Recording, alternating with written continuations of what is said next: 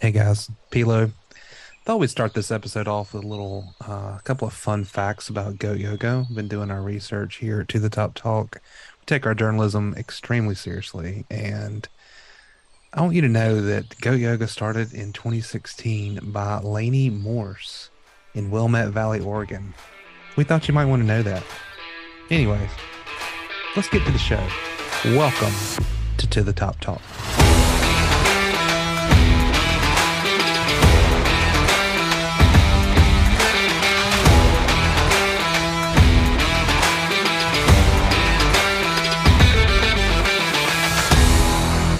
Greetings and salutations, everyone, and welcome to another episode of To the Top Talk, brought to you by our good friends at 4th Street Bar and Grill. Uh, we are recording this uh, right after the weekend series with Louisiana from beautiful Hattiesburg, Mississippi. Here, as always, with your break from the High Resource 5 propaganda to talk a little Southern Miss athletics. I'm your host, Jason Bailey. Back with you once again, the one and only Patrick Lowry, Hey, hey, talking the goat yoga. Let's do it, man. It's it is all the rage. I might have to give it a shot. I, you know, I, I generally just go running around the neighborhood, but Well, you know the perk of living in Mississippi. I don't think there's a shortage of goats. I think we have plenty of goats around here. If you drive That's- around, that's all like sounds- sounds thirty you on have tons to- of experience with goats. well, I, I mean, I'm just saying, like, literally saw thirty on the way to church this morning. Mm, So wow. Well, at least you went to church. There you go. uh, today's episode is brought to you by, of course, our good friends at 4th Street Bar and Grill. Always the place to be pre and post game for every USM sporting event. Have all the games on if you can't make it to the game. $9.95 plate lunches Monday through Friday, home style plate lunches. Tag us on social when you go by there and get yourself a shout out. And also, uh, we've been uh, pushing it the last couple weeks, but uh, it's finally here. So we'll we'll- be playing in the Sun Belt Conference tournament in Montgomery this week, and Fourth Street Bar it will be the headquarters for watching all of those games if you can't make it to Montgomery. So definitely. I, yeah, I, I hadn't decided what I'm going to do with that yet. I, I've got Mhm. so I you know we got little league going on, and my son Jack's got a game Tuesday. We're in the playoffs, so if we get beat Mhm. Tuesday, we're out. Um, But they have playoffs in five and six year old baseball. yeah, they do. Wow. And well, well, well, you know, you have your league play, and then Okay. um, and, and then there's buys involved for the top two teams, and then you know, Oh you my have gosh. then you just have a little think- tournament, double don't think it elimination was- tournament. Wow. I don't think it was like that. I remember like the season and then it was like, okay, all stars. I don't really remember. I, I, I obviously quit playing when I was like nine, 10 years old. So it's been a long time. You know what's but- weird? I didn't start playing until I was ten years old. Really? Ended up playing all the way through college. Yeah, Well, very weird. I, I, I keep telling Jackson, 10 you, you're and, like uh, four year head start on me, man. So whatever Yeah. you got, this is just gravy. Um. So anyway, man. So what happened since the last time we recorded? Well, it was like the best weekend of all time. for me. Uh, just lots of cool stuff, and but hardly any of it really had to do with with me going to baseball games. But it was a very good week. Uh, there's a bunch of baseball games played. Um, Scott Berry officially announces his plans to retire after the season, which I think we all kind of knew was coming. But still, you see it in black and white. It's just just shocking and yeah. sentimental, you know. Um, we had some heroics play out right in front of our eyes. We will get to that. Um, we had a USM golfer play in the NCAA regionals, and we will update all of how he did. Mm-hmm We recorded a fantastic interview uh, for the show that will be coming up in uh, just a little bit. Is is one of our good buddies, and um, I, you know, he just It was a good one. yeah, I mean, it's just I, I don't think I can say anything better than how he said it. So very, um, very appreciative of of him coming on. And then, of course, we all knew this was going to happen, but, but there was also the announcement of Coach Ostrander as the next head coach for Southern Miss baseball, which might have been the worst kept secret in the world. But again, you know, it's here it is, right? Yeah. You've been named now. So I guess before we get into the rest of the show, what, what are your thoughts on on Oz and and it- the prettiest pretty obvious choice, but Mhm, mhm. at the same time, this is a, a a university that has the ability to probably go out and do the uh, a, a huge national search and things yeah, of that nature. course. And yeah. yeah, so but you know, I, I think I think I don't think I know because if you're going to do a national search, all those people doing national searches the last few years, they've been coming after us. right? Right. Yeah. That kind of that helps us out. It gives us a, a, a leg up on the competition anyway. Mm-hmm. Yeah. I mean, think? there's some big programs that are uh, looking uh, currently for a pitching coach that may or may not have fired one this season, and uh, I mean, everybody knows the the quality of pitching staffs that we've had the last several seasons, and how well we've recruited, and how well we've retained and grown talent, and all of that is credit to Coach Oz. And so, um, I mean, it's what we do, right? It's it's uh, you know, Pete Taylor to Hill Denson. It's Hill Denson to Corky. It's Corky to Coach Berry, and now it is Coach Berry to Oz. And so uh, it's it's kind of been the norm of like let's name him associate head coach, and then, um, you know, and then he's going to be the guy. And so uh, the only thing now we got to do is just continue playing into late summer. Uh, and send Yeah, out I Coach mean, Berry the way he he deserves to be. Send If it ain't out. if it ain't broke, don't fix. Correct. Yeah, four coaches ever. I guess five now technically, but four coaches have actually been head coach ever. it's just it's it almost sounds like we got that stat wrong, you know. But since Mhm. 1959, I think was the first time. Uh, yeah, four coaches ever. So and and he fits, you know. Yep. Re- recruiting stays intact. I mean, everything stays intact. Uh, the only thing that won't stay intact will be somebody else standing in third base box and somebody else doing interviews and stuff, right? I think everything else will. I mean, not that he won't put it, put his own spin on it, and who knows where he can take this program. Um, Scott kind of took over for Corky, and I think took it to new heights. Yeah, for sure. He probably did that from what Hill did. So, hmm uh, you know, I'm excited, man. So happy. Yeah, for no, the Oz, and- future is extremely bright. I mean, yes, it's bitter. I, I think it's bittersweet, and I think that's what I had talked to Coach Berry's wife, actually, Laura, and um, that was the first thing she said. She's like, "We're incredibly happy for Scott, of course, but it is Mhm. just bittersweet because this has been our life for the last 23 years uh, in Hattiesburg, and um, I know it's emotional, and it was all weekend, and and and, uh, and will continue to be, I'm sure, as we progress through postseason. But um, but in saying all that, it is it is still uh, exciting. It's a buzz around the program and and uh, what the future brings. So No super doubt. excited. No doubt. Well, yeah, very, very happy, very happy for for all involved. And um, and looking at heck, this season's not done yet, but you know, Yep. Very, very happy to, to see what comes out of all that. So before we get into the baseball that happened this week, um, tell everybody about the merchandise site and the new shirts. I, I saw several of them floating around. Uh, yeah, yeah. There was a host of uh, goat yoga shirts, so uh, that I noticed this weekend in the roost, and a lot of those were the Lynch family. So thank you guys for uh, purchasing those. Uh, we appreciate it, and uh, so yeah, we have that one. We have the hot dog kind of, uh, uh, if you know, you know, kind of thing from Coach Berry. Um, so it says hot dog. How about that? And it's kind of just our nod to him. And we should have one coming out uh, probably when this is released. Uh, so stay tuned for that. And again, we are in the process of uh, behind the scenes work for football season. So prep yourself. We're going to have a lot. And and when we say t-shirts, keep in mind that we do have short sleeve, long sleeve tank tops, hoodies, and sweatshirts. So it's more than just a t-shirt. So obviously we don't need hoodies and sweatshirts right now. Uh, but you will in the fall. So, um, you know, when you go to the site, there are other options out there than just a plain t-shirt. So, uh, keep that in mind uh, when you're kind of looking. There's it's it's very user friendly. It's not difficult at all to switch it out on on our bonfire site, and that website is bonfire.com slash store slash to the top talk. And um, who knows? I mean, uh, depending on how deep we go in the season, we may run another sale. So stay tuned to our socials for that. very good. All right, man. Let's talk about this baseball. Let's do it. Uh, so uh, Eagles sitting at 37 and 16, 22 and 8 in the conference. This was this this series with the Raging Cajuns was one of the more highly anticipated uh, Sun Belt conference series. uh, Mhm. I, I think of the entire year. We, and we thought it was going to be like that when the schedule came out, and it, and it was. It, it lived up to the hype, man. It, it was it was great.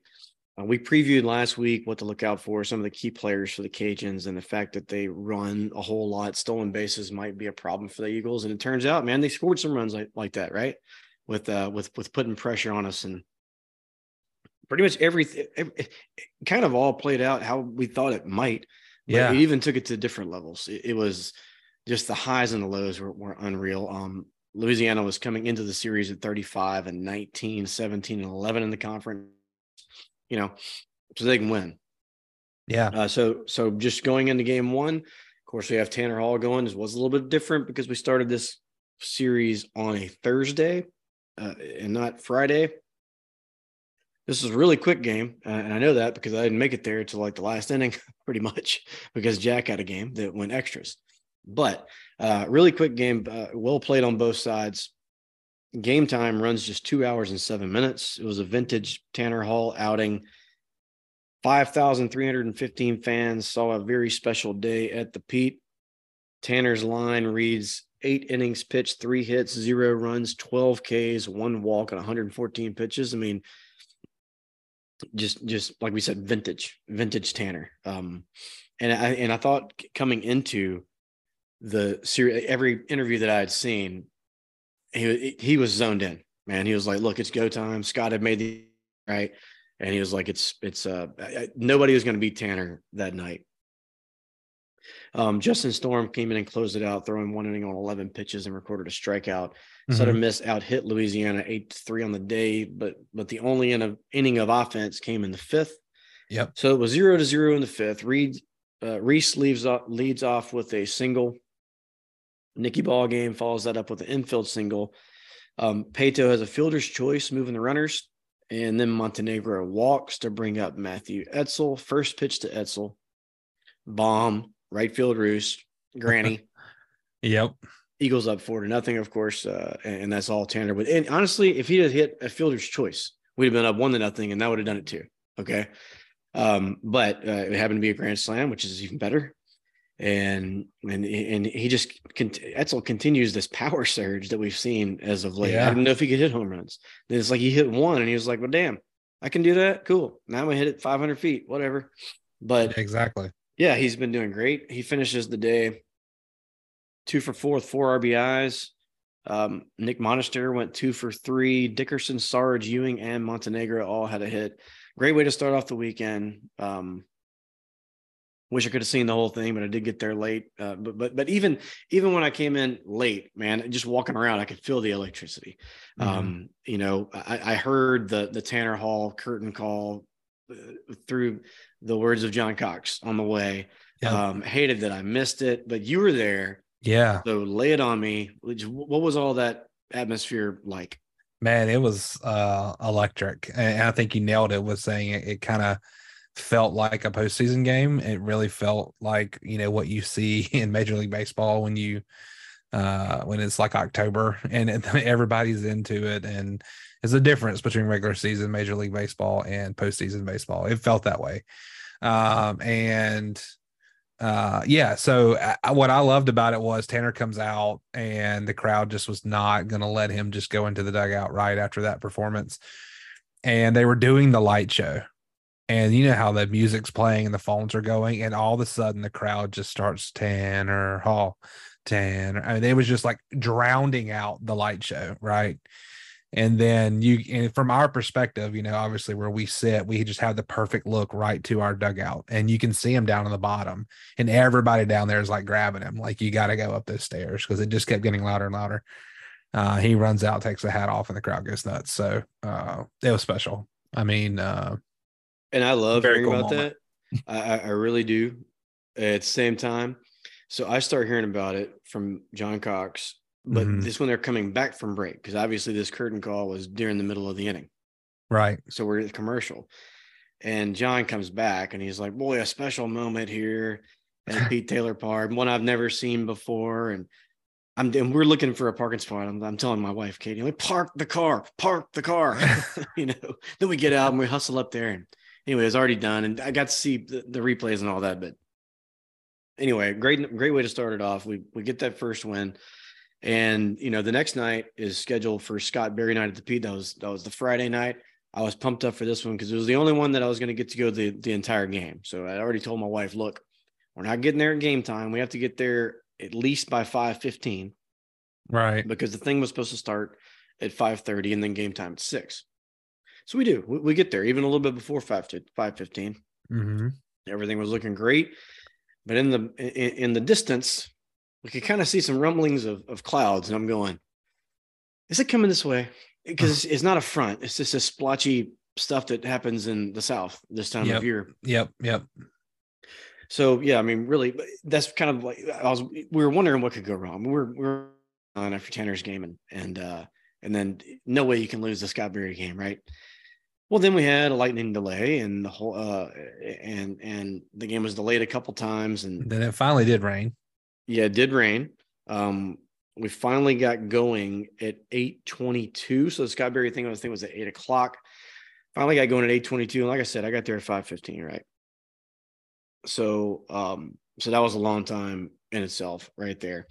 Yeah, I was there about four thirty. So Right. it was a that's a lot long of time to get Long into the day. sauce yep. uh, before the game started. But it finally got started and we are feeling great. Billy Oldham Yeah. gets to start. He's kind of like I've been calling him Tanner Light.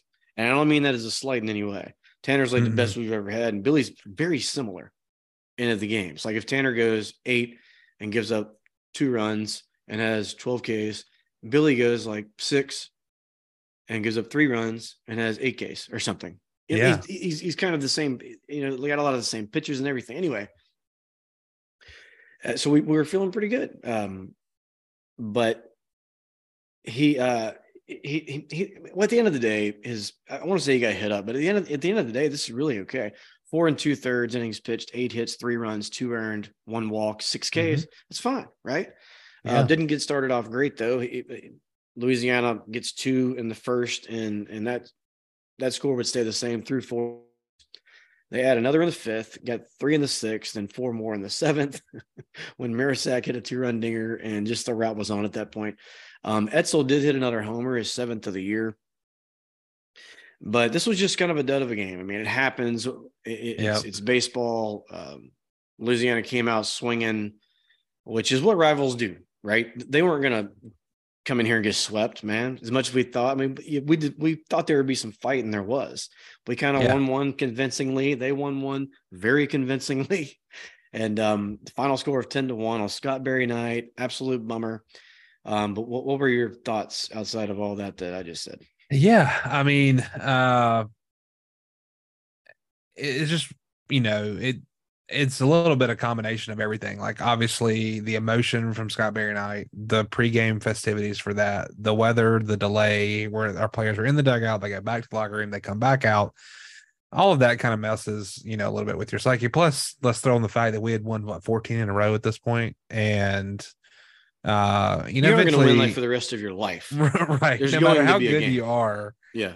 uh, you know, it, it's baseball's going to catch up with you eventually. Um, and so it was just one of those days. It was just one of those days where even when they weren't knocking the cover off the ball, there was little things that were happening that just wasn't going our way. That has for the last however many, you know, 13, 14 games, uh, little bloops over our infield and, and different things like that. And so, you know, at that point, even b- before this game was over, I was already over it um and we were all saying like yeah a comeback would be nice and let's get it to 10 to 7 but um it's it's kind of almost better just to kind of get you know smoked and it close the door and we're done and let's move on so uh it, it didn't really sting that bad as like a you know heartbreaker in the last inning or something so Sure.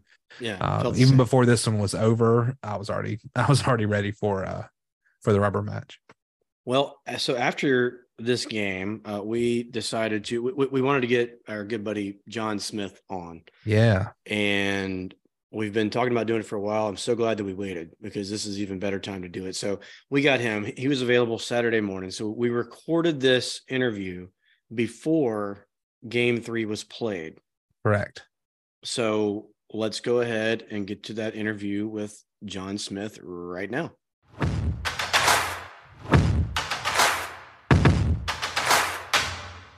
You know, the night really wasn't about uh, the game so much as it was about 40, right? So we thought, uh, who could we get on? And you can get on a lot of people to talk Mhm. about 40. Um, but right this guy in particular is he's he's a mainstay out in the roost. He's he's come up with the rally bike. He's um, uh, had personal dealings with with Scott Berry and the whole family for as long as I can remember. So, uh, without further ado, ma'am, uh, welcome to the show, Jon Smith.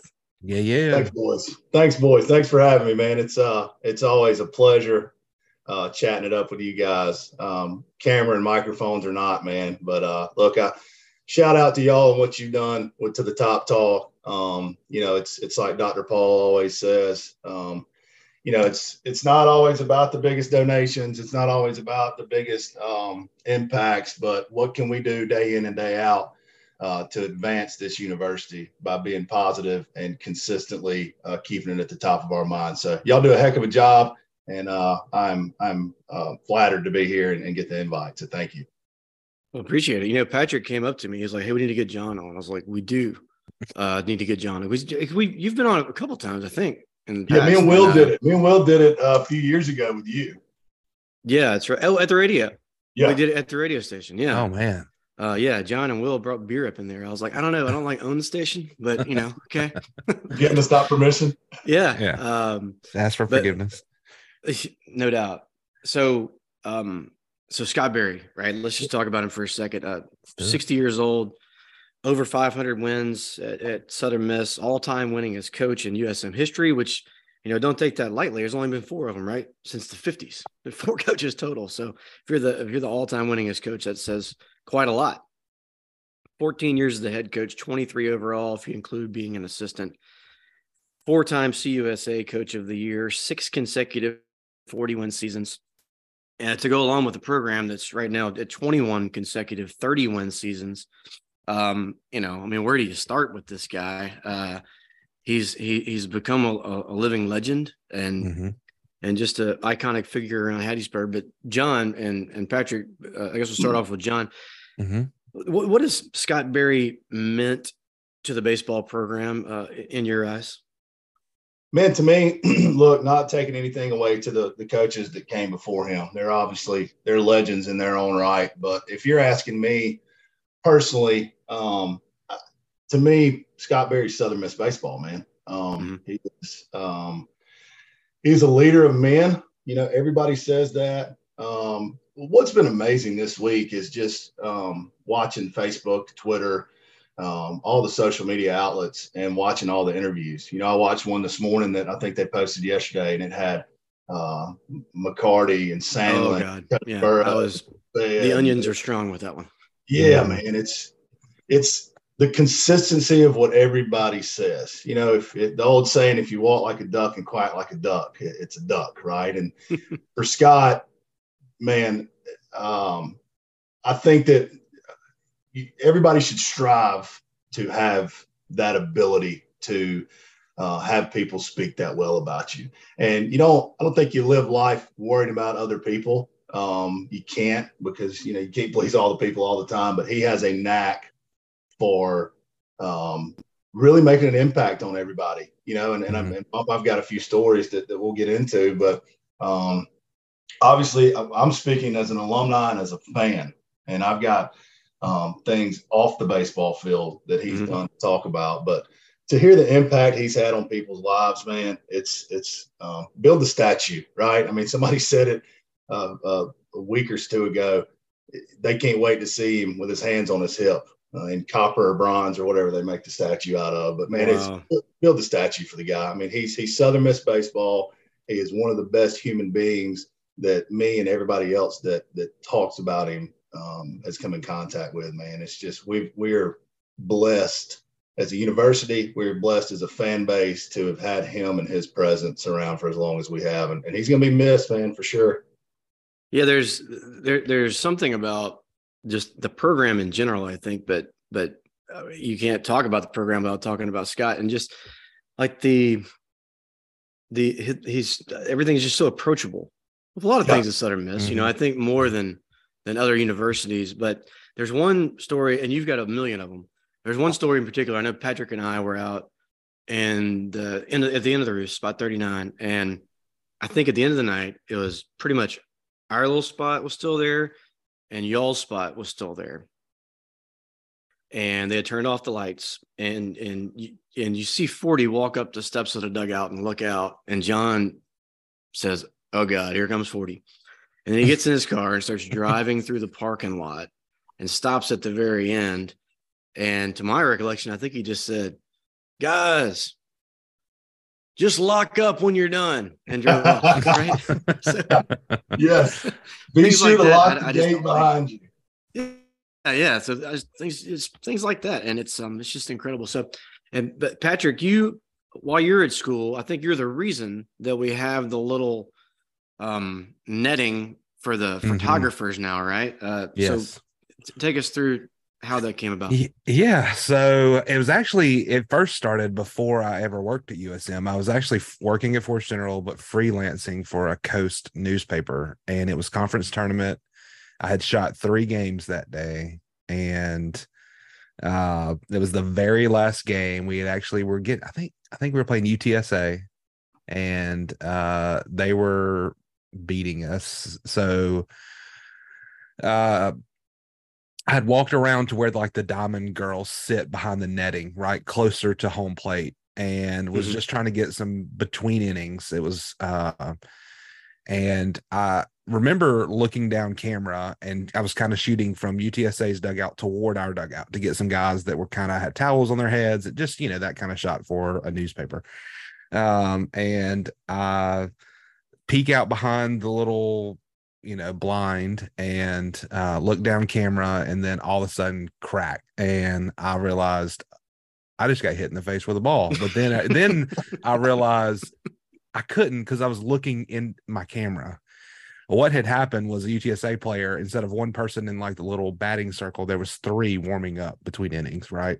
And the guy had come all the way through and the, on the back side of his swing hit the end of my camera lens which kind of cut it into my eye instantly blood just Oof. everywhere you know and like the, and that afterwards i had heard like some guys were yelling because they thought they had like done it intentional you know and so people were cussing and screaming and i just go down to one knee cover my eye i open it immediately realize okay i didn't lose it and then i close it back and then uh, i think it was yuki uh you remember the trainer for Yuji, basketball yeah. yuji, Mhm. Yep.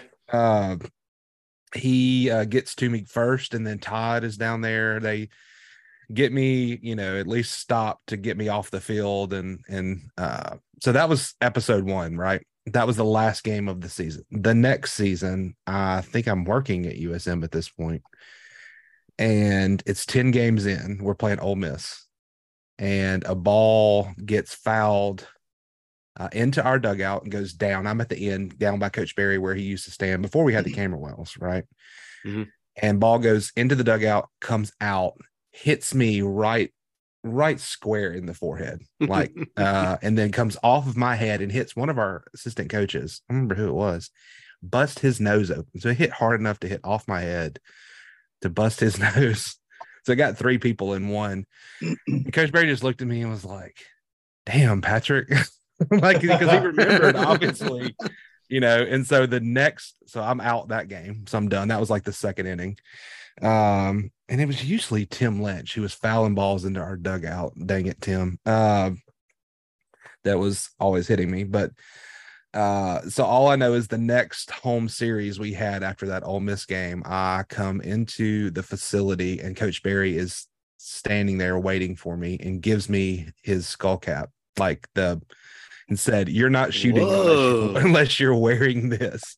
And I still have it. I have to find it. It's somewhere. Uh, we uh but yeah he he made me wear that he's like if you're going to be out here uh and then you know I, I i get out of athletics and move on and and then they um you know have camera wells now for the guys to actually shoot behind some and so i i still joke with coach berry every time i see him like I, is my plaque up yet is it the patrick lowry camera well because I've taken enough it. baseballs uh so yeah i thought that was really cool i mean he, I, I think it was kind of funny on his part that he was like, "You're not allowed on the field unless you're wearing this." And of course, I got a lot of grief from all the photographer people. But uh, after two balls to the face, uh, you know, Yeah. And a bat. pretty cool. Yeah, and a bat. Yeah, So Jon, and we mentioned when we were uh, first coming into this, uh, the the rally bike. So first of all, tell everybody kind of what the rally bike is, how it started, and all that. And then, second of all, um, it kind of ended, I think, uh, with uh, before it got up in the tree, with you getting Scott Berry on the rally bike. Like, I mean, how in the world uh, does that happen? Everybody's seen the photo, I think, but take everybody through that whole rally bike just uh, experience. Yeah, no doubt, man. And we'll. Uh, I want to make sure we go back to forty in a minute because I've got a few, and, and approachable mm-hmm. is the word, right? Approachable is the word. I mean, exactly better. Um, but so the rally bike was 2016, uh, beginning of the season. That was uh, Aniston Lowry's bike, Scott Lowry's daughter's bike, and it was in the back of his truck to be thrown away and I can't remember who we were playing beginning of the year. Uh, one of the the northern teams on their southern run in the winter, and uh, we were beating them, and their bullpen was chirping a little bit. And Scott said, "Take this bike down there and tell them you got their ride home." And so I take this little girl's penny bike bullpen. we uh, we jaw a little bit, and I threw in the back of Ben Bassey's truck, and and didn't think anything else about it. And so we get to conference tournament and Scott said, that bike better be here this weekend. So Bassey brings it from the farm and uh, we just kind of have it with us and, and, don't think anything about it. Well, um, the night before the championship, um, me, Will Taylor, Coach Bush, Todd, and Bassey, and we find ourselves out there um, with walkout songs like we're wrestlers, uh, a lot of Geto Boys riding it down the hill with the lights off. There seems to be a trend here after games. With the lights off, look up, and it was like 2:36 on the big clock by the pen in the morning. We were like, "Oh crap, we got to go home." And so the next day, the bike's out there, and it starts getting hairy in that Rice game about the sixth inning, and we've been riding it down the hill. Somebody's like, "Ride that thing down the hill. Let's get some gree going." So I take off down the hill, and uh, the video is great, man. It was a, uh, um, I was shocked that I stayed upright. One, and then two, that black fence came a lot fit, faster than I thought it would go. so it was uh, like, man, do I lay this thing down, or I, and, you know, instincts kicked in. I'm just like, man, you got to plant your feet and try to stand up. Um, and then everybody started riding it down the hill. The seventh inning, the eighth inning, into the ninth. Everybody took turns, and the famous uh, the famous double relay. Chucky Tag at the plate, man, wins it against Rice and the rally yes, bike that series. And so uh, the picture, uh, as they were going to Tallahassee uh, for Florida mm-hmm. State, I got a call from uh, my buddy Stump, Jason Lee, who was buddies with Kaye. And he said, Where's the bike? I said, It's in my garage. And he said, Can you have it to the field house by eight? I said, Yeah, I got what's up. And he said, The team wants to take it to Tallahassee. I was like, I can have it there for sure. So incredible.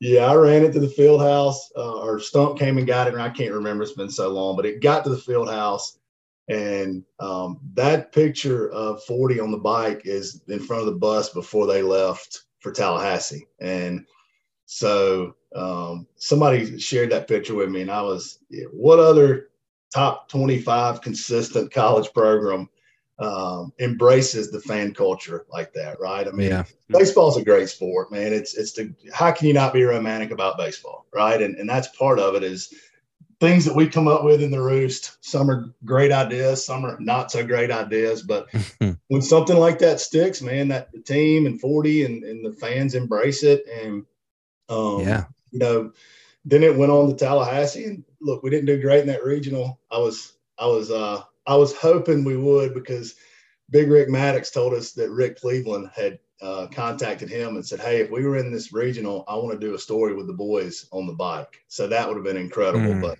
wow, the the legend and lore of the rally bike uh, has grown. Um, Pilo, I think you took some of the pictures in Tallahassee. With I did. I, am actually going to share one. I don't know if Jason's seen it. I have it up right here. Watch this and yeah. we'll have to describe oh, it for the oh, listeners. Very nice. this is a video. It's Chucky, huh? Yeah. Okay, so yeah, it's a uh, it's a shot of Chucky holding the bike on the field. Oh, it's a whole video. Like, yeah, great. Oh, That's fantastic. Well, we're gonna have to share it now. On yeah, on we'll social. have to share it on social. so I don't know if I can describe all of that, but it's, it's basically Chucky uh, standing on the field, just holding the bike up like it's a toy with one hand, and and I guess I assume looking at our fan base. Um, yep. Yep. And them yeah, it was during it was during the rain delay. It was yeah, during it was, during, delay. it was during the okay, rain okay. delay, and he came out, and I think I think people were yelling rally bike or something because they were bored and just sitting in the stands, and he goes out there and kind of does a curtain call for the bike, and Gotcha. Uh, yeah, I, well, I luckily in, had that perspective. Uh, I was in the dugout for that uh, that whole series. So and people say you that got you know, that one. You got Munsley took a. I think Munsley took the picture, but um, when Munz was still here, and God, we miss Munz, right? But yeah, he was do. still here, he had a, a tweet, and it had uh, McCarty taking a nap in the dugout, and the caption was something to the effect of McCarty taking a nap before the big game. Rally bike looks on, you know, and so it just, again, just a, a culture embraced um, by this fan base, and it's it's grown, and uh, man, we as we got older, we realized we probably didn't need to ride it down the hill so much. So I spray painted it gold and told everybody we dipped it in bronze and hung it in the tree where it will it will live forever, hopefully. Yeah. Yeah. well, and, and, you know, people say that we didn't do well in that regional. I'm like, well, can you imagine how bad it would have been if we didn't have the rally bike? Right. Mm-hmm. That's how it is. no doubt. So when did you guys, do you remember the first time you met Coach Berry? Man, I don't. Um, you know, it's, um, when we were undergrads in the early 2000s, we used to go sit out on the, the grassy knoll, I call it, where the concrete is now. And mm-hmm. man, we were, you just kids, man. You don't, um, I don't remember if I met Forty um, as an undergrad or, or if I met him when I moved back in 14 from New Orleans. But um, as a lot of things go in, in Hattiesburg and Mississippi in the deep South, man, there was a, a friendship that sparked pretty quickly. Um, and, and, you know, I wish I can remember, but to not be able to remember, it's it's a it's amazing how much that friendship's blossomed. You know, I don't want to say that he didn't have a an initial effect because Scott always does when he meets people, but uh, that was many moons ago. Um, but it's like I said, man, the the relationship that's grown from there is, is just top notch. Yeah, for sure. I mean, I remember um obviously he was he was coaching third even during you know the the Corky years and yeah.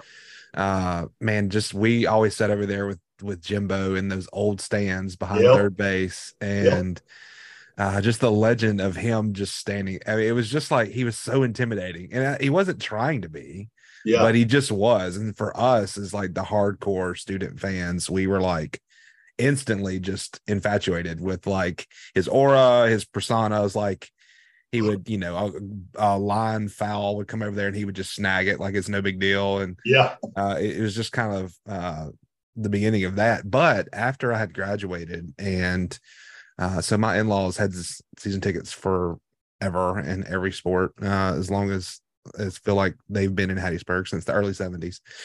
And um their their season tickets were actually at the very top of like C, so right behind home plate, top right before um and right next to them was uh, Coach Berry's wife and her parents.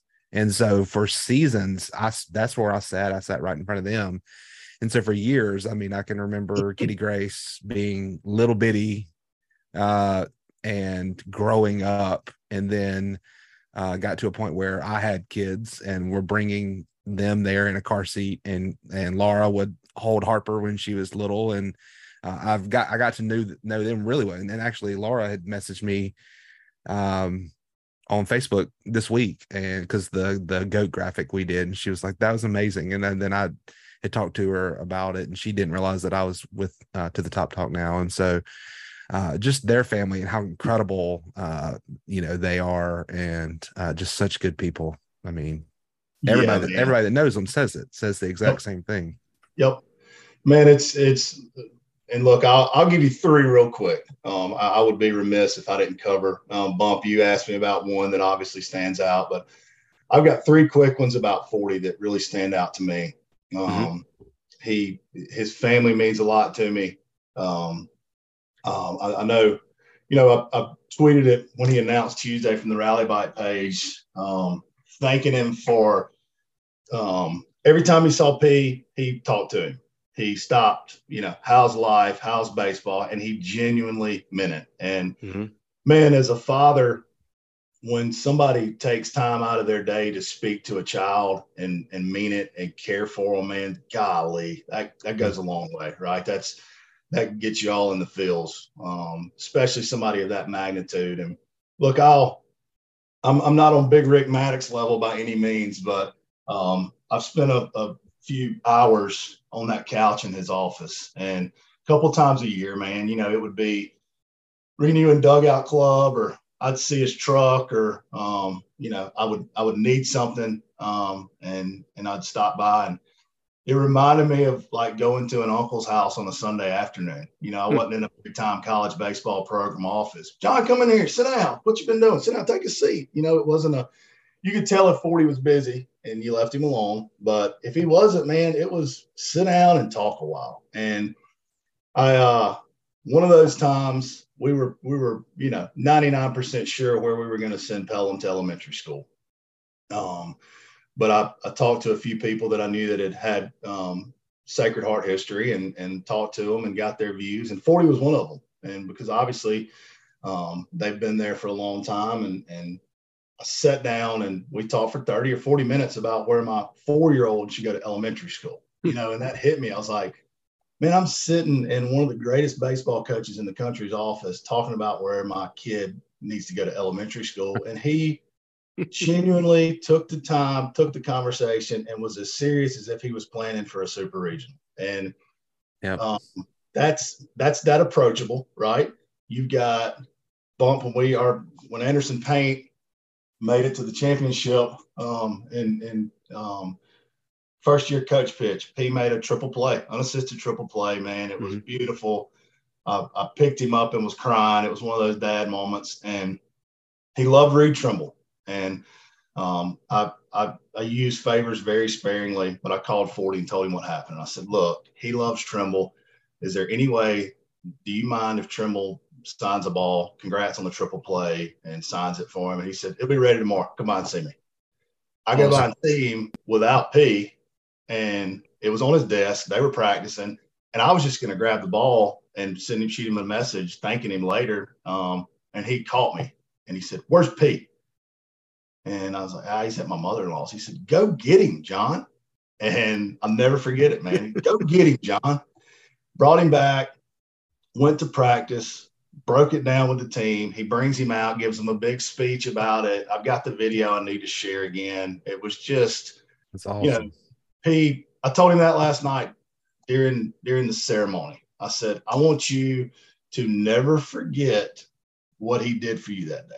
I said, I, I want you to always remember that, man. I said, that is a special moment in your life. You might not understand right now, um, but always remember that, P. And the third and final thing, he got invited to do the first pitch this year, uh, opening day, which is a special treat, right? Mhm. Um, and he was nervous as shit, man. I mean, he you could tell he was, he was almost in tears. And I was like, dude, just go fire that thing, man. The team knows you, they love you. It's you know, Yeah. he gets down there and he sees Danny and he sees Tuna and he sees Dusty Dick and he starts getting a little bit, all right, I can do this. Well, 40 comes walking out in a hard hat and a briefcase, getting ready for opening day. And he said, P, what you doing down here? And uh, and we said, this, he's your first pitch, coach. And as only Scott Berry can do, he looked at P and said, Well, P, I can't think of a better way to start a baseball season. Wow. Saw, you just saw everything go away and he was ready to fire it, man. And Mm. it's just back to approachable, back to genuine. Um, yeah. You just don't get any better, man. Well, and, and look, I can somehow I it's like he's getting. I share somehow he's got like this. He's are He's people got like this stoic thing. This Yeah. this this this tough quality, and somehow at the exact same time, it's like this uh this humble, Yeah. and you know the word approachable again. Just I don't know how you combine all that, uh, but somehow he's done it, and Yeah. and it's you know I'm just blessed to have him miss Yep. let or miss, you know, and, and just stories like that. Uh, even have me kind of, you know, getting emotional just listening to you talk about it. Yeah. I'm putting real. myself in the same, but you know, if it was if it was me and Jack down there, Uh, you know, I just um I'd I'd have been the one that would have like passed out or something. yeah. um but yes, so I mean just so many memorable memorable moments and these are all that the listeners uh, obviously probably a lot of them haven't heard, but what about some some games? Do you guys have any favorite? We mentioned the the, the relay and all that, but um, mm-hmm. are there any other games or any other um moments uh, specifically involving 40 that that stick out to you? Man, uh, I tell you what, I can't remember the game, um, but I was there. Uh, I just can't remember the team, but the picture's famous, man. Um, people share it from time to time, and it's the side of 40 that that that Garen talks about sometimes, and I think some of the, the players have seen that we don't get to see a lot of times. Um, and 40 is pretty stoic. And when he comes out of that dugout and he's fired up, you know something's up. You know, he's, mm-hmm. he's where he's not making a mountain out of a molehill. He's not yelling at umpires a hundred times a game. When he comes out of that dugout, you know, pack a lunch because he's seen something and he doesn't like it. And there's a picture of him and he doesn't have his hat on and he's on the dirt and he's arguing with the umps and there's I, one ump shielding the other ump and Scott yeah. just straight up bowed up chest with that mouth open and it's like man I'm glad I've never been on the other end of that. So it's it's that side of him that you know he's got, you know, the the cowboy boots with the sport coat and, and the the guy that kills these monster deer, you know it's in there. Um yeah, there it is right there. There it is. And Isn't that amazing? You look at those umpires, man, and they're just like, "Oh shit, what did we do?" and uh, it's uh, that one always stands out um, to me. You, you got games, obviously, obviously the Rice game, man, and obviously LSU last year winning our first region went home. Um, just, just there's so many though. It's just like memories of him, man. You could sit here for you could sit here for days and talk about talk about the impact and the memories. Yeah, for sure. And a lot of mine uh, are are times when I was on the field, right? And I used to before we had the camera wells, I would stand at the very end of the dugout, like on the uh, third base side. Uh, and Coach Berry was right there, and he's like, you know, when he was not in the the box, so obviously, uh, while we were on you know defense and he was just sitting right there by the little mm-hmm. wooden box and i mean it never failed it was the middle of the game in like an important game obviously they all are and he would just have a conversation with me patrick how's it going man he'd always ask me you know and this is like in the middle of a ball game but he would come out and always make a point to um and there was times where you know it's especially later in the season it's hot and he looks at me and is like you okay He's like, get down here and get some of this Gatorade if you need. You know, it was just always like I was right there with him. You know, and yep. Uh, and after the years of of getting to do it and being around him, and then he was, you know, never had a problem with me you know being right there with the team and access and camera and all that and like he he understood how important it was for the fans and uh, everything like that so Man, yeah, I well, think... and I haven't had near the the dealings that that you guys have had with 40. Um, but I mean, like everybody can't be wrong, right? you yeah, can't right. find. I, I I've never heard of a single player, present or past, come out and be like, you know, we just didn't get along. You know, yeah. um, and and kind of the same thing with the fans. So, yeah, well, you're never. Well, I'll take that back. I mean, if you're talking about some Eagle Post stuff, then you know whatever. I, tend, but, I tend to disregard most Eagle Yes, yeah, but, yeah. But you know, you, but uh, uh, but but the point is, it's um, you know, he would never give into that or anything. He just does what he does, right? Um, yep. and um, so anyway, so like we said, we did play. This is after the second game. Uh, we won that first game of the Louisiana Lafayette series. We lost the second one on Scott Berry Day. and to me, honestly, the, the day was is a little bit easier for me to get over. Um, I mean, it was sad that we couldn't like perform on Scott Berry Day, uh, but at the same time, it, I, I prefer I refer to it like in match play in golf. You know, it's it's like we made an eleven on that hole, okay, but the only the, we just lost the hole, right? Right. down by like just because the other guy made birdie, it really doesn't matter. We, we win the next hole, and you know we're we're we're still up. So So, what do you guys think? I mean, this is going to go out um, after the fact, but um, you can go on record right now to see like you know how the game's going to go today. Um, uh, who's your your picks to click, um, and and then maybe your your predictions for uh, our hosting chances and, and all that moving forward. Um, I, look, I, I, think we come out and win today.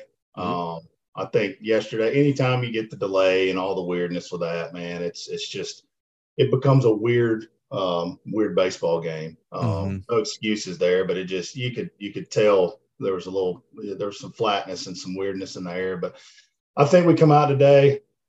Um, you know, Kendall Rogers said that if we if we clinch the series, right, not sweep, if we clinch the series and we do well in the tournament, that we should be right there on the bubble where we need to be for hosting chances. So stakes are high today. I think the boys know it. Um, I think you get you get. Um, I'm, I'm foggy this morning. I'm, I'm assuming that Adams is the starter as as usual today. Um, yep. You know, I think I think he comes out does well. I think Nico comes out of the pen and does well. Um, and I think we get a Danny Lynch bomb today. Um, just just Love the baseball it. gods taking care of that because mm. there's there's a lot of chatter on on uh, UL Twitter as usual, uh, which hey, great rivalry, man. Uh, that's going to be fun for a long time. But a lot of chatter about Danny for obvious reasons. Um, I think the baseball guys take care of him today, and, and he gets a good knock to uh, either start it off or or you know maybe finish it in the later mm-hmm. innings, give us some grease going towards the end of the game. As far as hosting, as far as hosting, uh, yeah, I'm gonna stick with my prediction, man. Uh, Drew had me on earlier in the year. I'm sticking with my prediction. I think we host.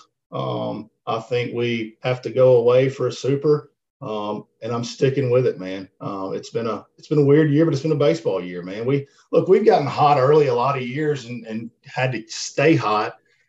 I think we're hot at the right time. I think seven, eight, nine is ginning. Um, I think that Paj is absolutely on fire, very silently. Every time I get up, that uh, that 368 average, I think, continues to climb. Uh, if that bottom of the order can keep going, then some of the middle guys can get hot. Um, you know, it's going to come down to what it always does this year, and that's pitching. Mm-hmm. And you're going to have to have a pen and some young guys come out of nowhere. But that's that's postseason baseball, baby. And I think we host. I think we go away. I'm still saying it, man. We deserve it. I believe in storybooks. Um, I believe in, in Corky being up there looking down on us. I believe in the 09 uh, season and all that wrapping up. Uh, I think we've, I still think we got a middle America, man. I know that's, that looks, uh, that looks far fetched to some people, but to some people it doesn't. And I'm one of them. I think we start clicking and I think we have a storybook. What we do past that, I don't know. Um, you know, it's a, it's a, there's a lot of good teams this year. I'm not fixing to sit here and call a natty. I think it would be an incredible 30 for 30 if it happened with three teams mm-hmm. from Mississippi in a row. But honestly, man, if we just made it, it would be absolutely incredible for him to ride off in the sunset like that. Well, Agreed. I was going to try to do some of that, but I don't think I could do it nearly as well as Jon just did. So uh, I, I, will say that my pick to click uh, today is is Dickerson. Um, yeah. He's got that swag. He's got yep. that thing about him. I, I, I want to be. I don't care who it is, honestly. Uh, and we all know my uh, love for Nicky Ball game, but something about Dickerson, man. With the, with in these moments, um, he's going to find a way to shine. I think so. I don't know how it's going to happen, defensively, offensively, or both. But uh, I think at the end of the day, if if, if we win, or um, I, I think you're going to be able to look back at some things that he did that if he doesn't do, we probably don't win. So yeah, he's the mm-hmm. guy. Yeah, I love it. Um, one thing too to mention today is Senior Day, right? Yeah. Um, and and so that throws another wrinkle hmm. into uh, just pregame presti- festivities. And uh, looking at the roster, I just don't want to leave anybody out. Um, we have Reese, Gabe, Lacey, Black, Danny, and Sargent. Um, that are listed as seniors, right? So, pretty good, good list of uh, pretty good list there. So, uh, I guess my pick to click, since you've already claimed Danny, I'm gonna go Sarge. I feel like Sarge is gonna, uh, you know, um, we're on the Sarge count. We've been keeping up with that, and uh, I'd love to see him mash one over the scoreboard today. No doubt. Awesome. Well, guys, we don't have anything else, man. I guess we'll we'll shut it I got down. I got We'll one to- bump. Can I go Yeah, on one yeah, more? yeah, yeah. And do Do your it. thing. Yes. Yes. So I want to talk about the roost. Um, and I want Yeah. to talk about what it means to all of us and our fan base and our program. Um, there's a reason that um, opposing fans walk through there with their mouths and eyes wide open. There's a reason that bachelor parties from Chicago drive up from New Orleans and come sit out there. There's a reason that players' families come out there and become families of all of us. It is the most special place in college baseball. Um, I'm partial. I haven't been to a, a lot of college parks because I'm Mm. usually at this one, but I will um, I will stand at the Vatican and say that it's the most special place in college baseball. I heard somebody earlier in the week on a podcast say that we've got some, you know, we got some plans for the roost. We got we got to be very careful Mhm. with plans for the roost. Um, you know, if you fly too high to the sun, you burn your wings and you fall.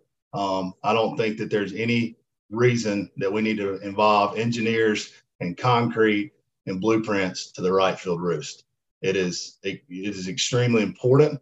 Um, if you start looking and look, I don't know what those plans are, you know, and I'm, I could be, I just wanted to soapbox that. If you take away the everyday fan that's out there on a Tuesday night in February and March when it's 40 degrees standing under the heaters, and you start um, you start involving more local businesses that are going to give tickets to um, clients and employees, and you're going to lose the luster. And again, I could be getting ahead of myself. That could not even be in the works. Um, that could have just been a comment, but um, it's special and it's special for a reason, man. And and there's no place like it. Um, I wrote some notes here, bump, and and I could talk all day about people that have came through there, but I got a few highlights here. Mhm. I want to say, um, I want to say a, a farewell to two families. Um, that is the Lynches and the Montenegros. Uh, Right. They've been here forever. They've they've had a player on the team for the majority of 40's coaching career. Um, and there's a reason we get close to those families, right? There's a reason that those boys run to the outfield fence when something big happens and big games happen. Um, but look, just a, a farewell to those two families. When you look back, um, the Walners come to mind. Lehman Braley comes to Mhm. mind. Um, just people that have come out there and became a family of our fan base as well.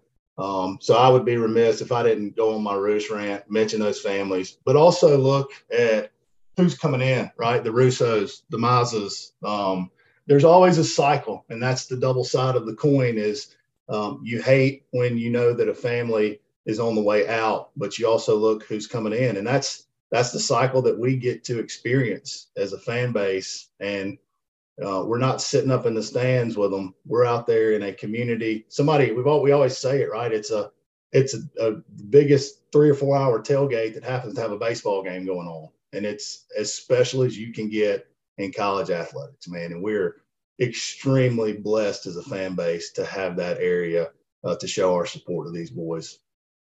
We it, it's definitely it's going to be different not having a Lynch or a Montenegro out there for sure. Um, maybe that's what Danny's doing at the plate, trying to get a little I don't know some more action going on with the. Future There's gonna be another Lynch, a a future Lynch. It's foreshadowing, is what it is. It's foreshadowing. Read between the lines. Yeah. Anyway. All right, guys. Well, hey, let's go get them today, and um, and let's do this again, man. Let's do it at the bar. I see Jon's got his Fourth Street Bar shirt on right there. Let's let's do this from the bar next time and yeah. get Sl- get Slade to sit in. No doubt. Hey, look, thank y'all so much. Thanks for uh thanks for the support again of, of the program and the university, man. You guys do a heck of a job. Uh, and, and you know, couldn't do it without you. And, and I appreciate what y'all do and I appreciate you having me today. Absolutely, buddy. All right, let's try to do this. Southern Miss. To the top.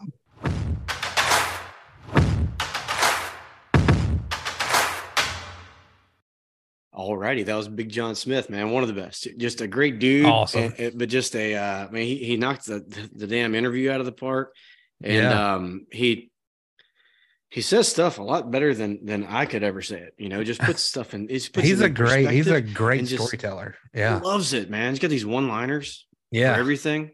I heard him say on the Hardy Boys pod, Hardy Street Boys podcast one time. He said, "If you're going to be a bear, be a grizzly." yeah. It's just such a Jon thing. But no, he, he's great, and he, he was spot on with with a lot of that. Uh, but but you know, in that interview, we, we um we we didn't know what was going to happen in Game Three. No, it was all. Uh, we we did make a few projection uh, predictions. Mhm. Why don't you take us through Game Three, Patrick? Uh, Yeah. what happened, and and tell everybody kind of how we did.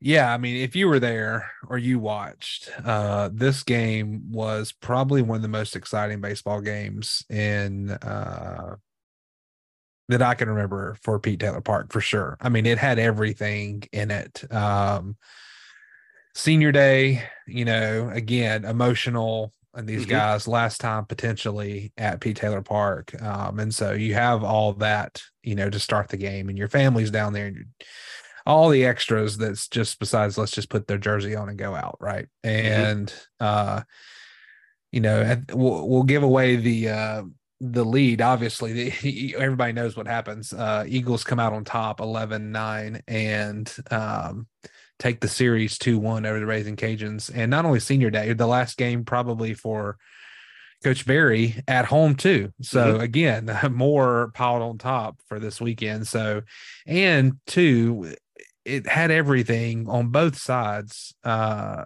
was a must win for both teams right? Both teams were knowing like we got to win this game. Yeah, us for Uh, hosting chances, and them for Yeah, at large, the tournament. right, yeah, at large, yep, right. Mhm. Yep. And so uh, both coaches knew, both staffs knew, everybody on the field knew like how important this game was.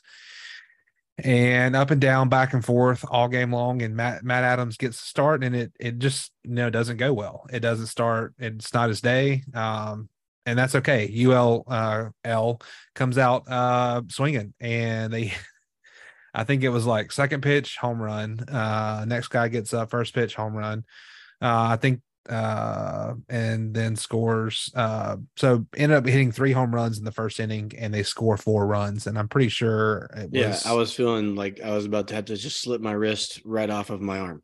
yeah i mean of Mhm. course we just experienced what 10-1 a beatdown, and it's Mhm. like the game never stopped it's like they literally come out the gates Yeah. and they were had the exact same momentum uh and so we knew we had to do something um and uh and and so we we did. Uh southern miss responds at the bottom of the first with uh four runs also and i honestly thought uh everybody in that uh park kind of breathed a, a sigh of relief and so it was like and, it, and i remember i was on the grill and uh i was just like we just need to get one we just need to Mhm. start chipping Yeah, away something. Yep. um and um you know we all kind of had our picks uh you know of of who we were thinking uh was going to click and uh everybody's guys did really good. Everybody had uh, a great game. Jon uh obviously picked danny lynch and we all know what happened there. Prophetic, right? uh yeah. And uh so with two outs in the first inning uh down uh 4-0 with the bases loaded. And for the record uh this was the second grand slam of the weekend that i predicted uh and we can verify that through charlie wallace.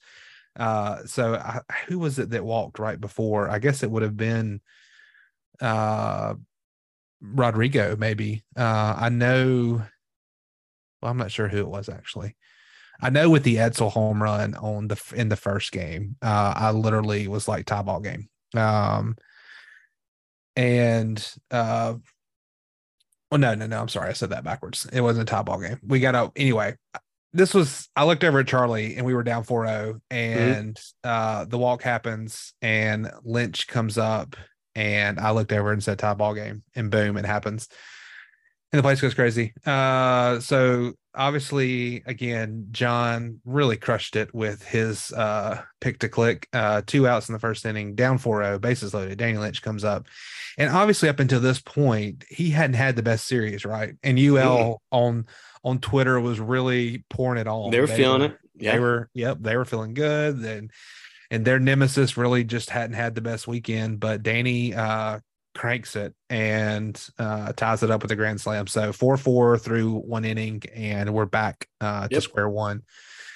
Adams is pulled, and Nico comes in and goes. Yeah, Nico three. just kind of snuck in there. I was, Yeah. I was like, whoa, whoa, whoa, whoa. Nico's okay. Here we go. yeah, yeah, we thought the same thing. We're like, oh, okay, Matt's settling in. I'm like, no, that's not him. That's that's Nico. Uh, so he goes three and keeps us in it. Uh, but he did give up three more runs in the third inning. Uh, Dustin Dickerson hit a home run. So that was your pick, right? Right. And so both both of uh, So at this point, we, our, our our picks had accounted for all runs scored. correct. Uh, and he hits a home run to put the Eagles up five four. The Cajuns then tie it uh, in the top of the fourth. So five five heading to the fifth. Uh, UL scores three in part to a Hood home run, and you know that point is kind of a kind of a gut punch. You know, we're kind of like, do we have it in us to fight back again? Mhm. You know, it's Right, like we, again. we it's just it's just a heavyweight bi- uh, battle at that point. Dude, and that's that's what Scott Berry talks about all the time, right? Staying in the middle of the ring. Yeah, whole deal. yep. Yeah. Very So down eight five, bottom of the fifth, Dickerson and Montenegro both single. Ewing is hit by a pitch uh, with one out and uh, bases loaded again. And I mean, just the odds of him getting to come up, Lynch getting to come up again with the bases loaded. So, so let, let- let me, and so I know you were there. I wasn't. I was. So we're driving to Covington, Louisiana, Uh huh. uh, and we're on the interstate. And with C Spire, for whatever reason, on the interstate, it is in and out, man. I got ESPN Plus pulled up on my phone. and we're Right. watching it. hmm and they would freeze up, and I'd be like, "Damn it!" So I'd Yeah. flip it over to the app real quick, you know, and it, at some point it would go out, and so then there, and then I was, I was, I was texting you guys, "What's happening? What's happening?" When in in the middle of all the, like, it finally becomes clear at this Yes. point. Lynch is up. I was like, "No way, no way!" And then he just to hear Cox's call, I, I. I don't know. I- I know you guys were excited, but just in the car, like Jack's in the back seat, about to flip over his damn booster. You know, Katie's driving because I'm having to watch. You know, I was like, "You're going to have to do this. I have too Yeah. much going on." Yeah. So she's driving, and she's like banging on the steering wheel. And I'm, anyways, it was this great moment for us, and that was a very small portion of what you guys probably did out in the roost. But anyway, I just had to throw that in. Yeah, there. no, that, I think that's an incredible perspective. Um, I just remember when uh, I was, I, I think this is the point where I was at the grill and um, at least back by the fence. And he gets up and, he, and I'm just kind of looking at Danny. I'm not really looking at, at anything else. And he, he comes through the ball and just kind of sets the bat down. And at that moment, whoever it was on second, I, I I've tried to go back and it was look. Dickerson. Dickerson on second. No, didn't he was move. at third. No, Dickerson was at second base. He didn't move. He just sat there and watched it. Well, whoever it was Mhm. too, they were jumping up and down before the ball ever got out of the stadium. Nice. So it uh, it may have maybe when the camera hit him, he was kind of watching it and standing still. Uh, but before that, he was jumping up and down uh, Oh, because cool. that's that kind of took my eye. I watched Danny, and in line with that was I guess Dickerson on second. Um, but yeah, he's literally jumping up and down. The ball's not even over the fence yet. I mean, everybody in there knew that ball was absolutely killed, and one of those moments where it was just deafening the crowd. And by Mhm. the time that hit, and then the horn fires, and and it was a solid horn. Uh, it, we let them know it, it was longer than normal. It was it was great, a- but that, it that, was that only put us up nine to eight, right? Right? Yeah, yeah. Mhm. So which is good, uh, but still, I mean, this damn ULL team, dude. Ex- Exactly, and it- and then again, it's just the the fifth inning, right? And so we still we still have some baseball to play. So uh, on comes the top of the six, and uh, Higgs gets a leadoff triple and scores a run and ties it up. So again, we're just like, We've you kind of not- pulled off this heroic feat twice, and we're still freaking tied with these guys. yeah, That's how I Yeah. felt. it was just yeah. It was Like, how many times can you do it? How right. many times can you do it? Right. So luckily, uh, nobody scores in the seventh, and UL doesn't score in the top of the eighth. And Storm had already come in, and Mm-hmm. Yeah. um, and he took over for Armistead. So here we are. Uh, we have an opportunity, and I remember at this point, kind of looking over at somebody in our spot, and was just like, "Let's just score a couple of runs and get three outs and be done with this." Uh, and that's all we had to do. Uh, so Dickerson comes up, hits a laser, uh, and the shortstop boots it. Uh, there was a hit by pitch, and then Sarge singles. Uh, again, Sarge was my pick uh, Yep. to click, and I think he goes four for five in this game. And um, so uh, Sarge singles, Dickerson and Ewing knock in another run uh, that uh, after scoring Faust or Faust Mhm. that scores. Uh, and then Storm comes in and closes it out and credit gets credited with the win. He goes two and a third, uh, gives up one hit, three Ks, one walk. And so uh, we, we threw four guys, uh, Adams, Mazza, uh, Armistead, and Storm. And yes, UL threw 10 different pitchers. And I and I, I think there was three of them that only came in to see one guy. Uh, and so it was just like delay after delay after delay. And it was 10 pitchers, and that's 10, 10 pitchers, pitchers. with no extra innings. This is 10 pitchers in a nine inning. yeah they they were at eight pitchers uh i think it was the fifth inning at that point because i remember looking at my phone saying how many pitchers have they already went through and i pulled up the box score and we were at eight because they brought that their closer guy in that was like 10 and 0 and he really kind of stretched till uh the end of the game. And so so yeah it was uh 10 pitchers in nine innings and only 11 runs surrendered. Uh it's crazy. It was again a crazy day at the pete i, I feel like i was all over the place with this recap but uh what it really boils down to is that the pete taylor Mar- park magic is real. It is. Uh, the crowd It's of undeniable. 54 uh 29 was incredible. They were in it every second cheering these guys on and uh, everybody in there was uh when this thing uh finally ended uh i think all that emotion just kind of boiled over the top for i know for danny for sure. I, I Mhm. heard he was uh hugging everybody and taking pictures with everybody and signing every kid and baby down there and um as he should. I mean it was just a legendary day and i think that senior day performance i know for a fact will go down forever as one of the greatest performances uh, ever and again uh, like you said you were on the road and, and listening to baker and russum and man i kept hearing on twitter about this scott Berry interview at the end and so Oh my God. So, so at this point, so I'd, I'd made it to my brother in law's house Right. in Mandeville, uh-huh and he has a TV on his back porch. So the kids are swimming, Mm-hmm. and uh, we're, I'm watching the TV, and and that's when the interview pops up, you know. And first time I had ever watched Bake and Russell outside of little clips. I'm always there. yeah So, um, it, but anyway, it, yeah, not to step on your take on this, but no I mean, first of all, those those guys are great. Bake Incredible. And I mean, it's like watching a, a ESPN, like I don't know, like the Dodgers playing or something. Yeah. They're that Yeah. good. Um, and and then it, it hit Berry. You know, it hit him, and Yep. he choked up and got through it way better than I would. I'm I'm just Oh, yeah. watching it from nowhere and near or associated with the team or, or anything. And just Yeah. watching it, I'm choked up.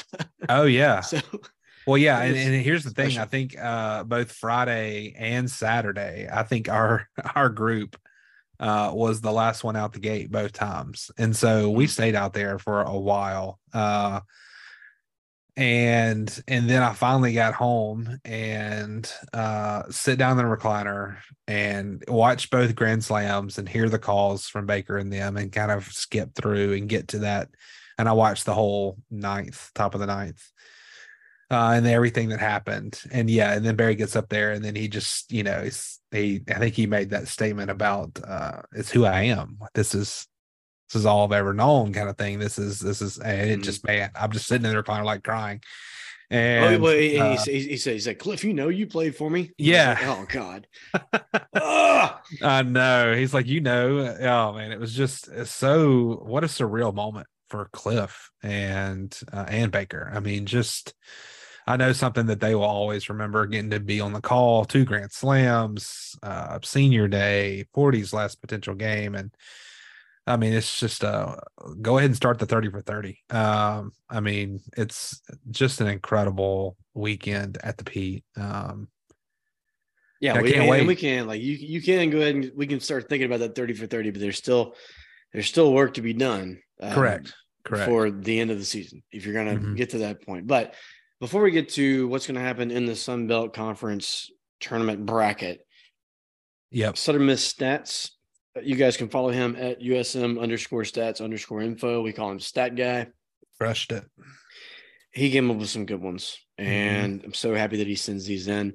So I'm just going to hit you with these real quick, and then uh, after that, Patrick, you can take us through kind of what the bracket looks like. So the eight RBIs for Lynch ties the school record for RBIs in a game. If you remember correctly, Slade Wilkes did it this year versus James Madison. Prior to that, it was last done in 2019 by Hunter Slater. Sargent's four hits were the second most in a game for him in his career. He had five hits last year at Western Kentucky, and that game he had a single, a double, and two jacks.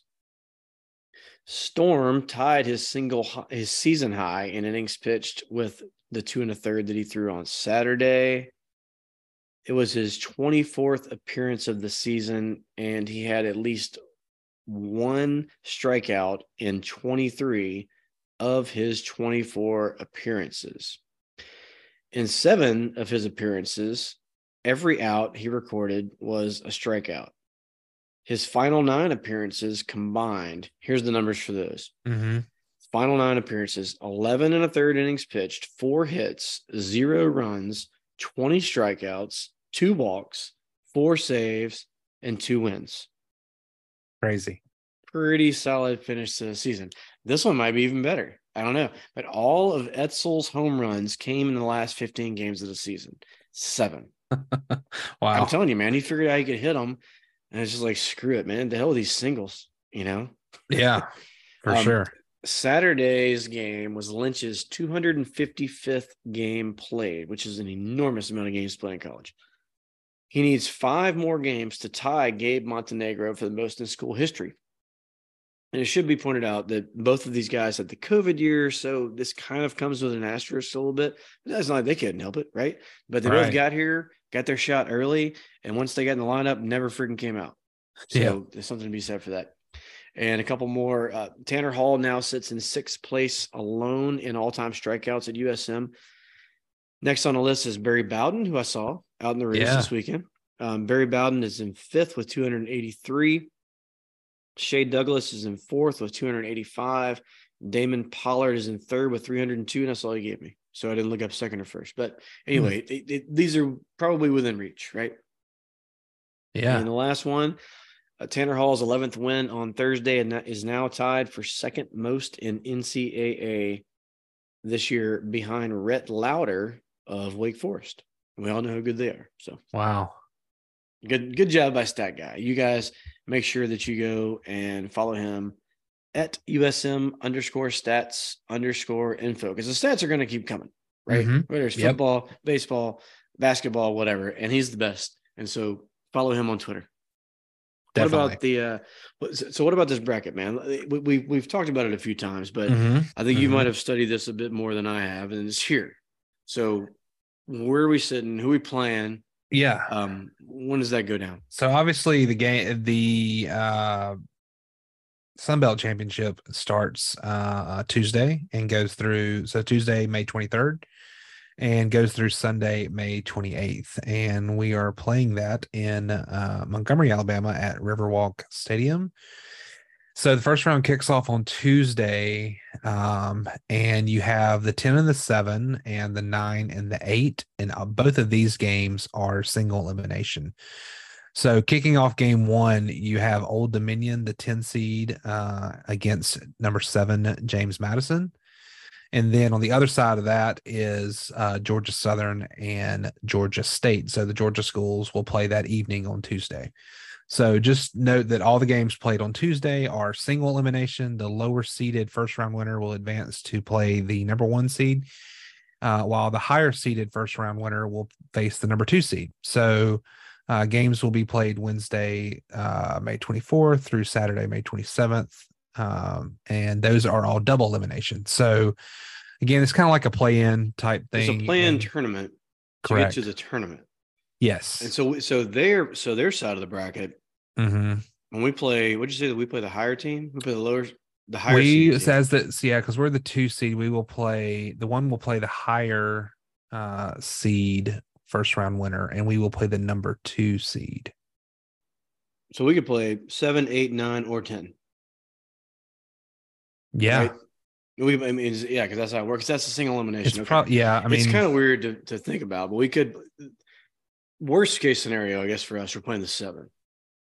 If you look at it from a seating standpoint, right? So, anyway, very good.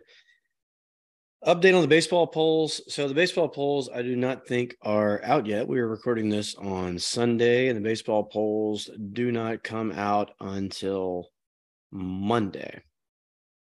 So once the baseball polls are updated, we will be able to update everybody on those. It will probably be until last week's show. But um, Patrick is but so the polls aren't out. But where's our RPI sit right now? Like, how are we sitting as far as hosting is concerned? I want to say right around 28, 29 last week. And as long as you stay in that area, maybe in the top Mhm.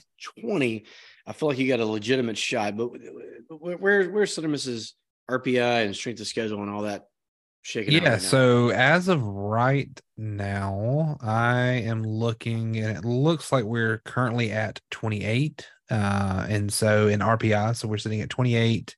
Again, our record's 37 and 16, and right now our strength of schedule is sitting uh, at 45. good deal. Um, an incredible 26 and 5 at home this season. So uh man, that's that's impressive. Awesome deal. Awesome. Great.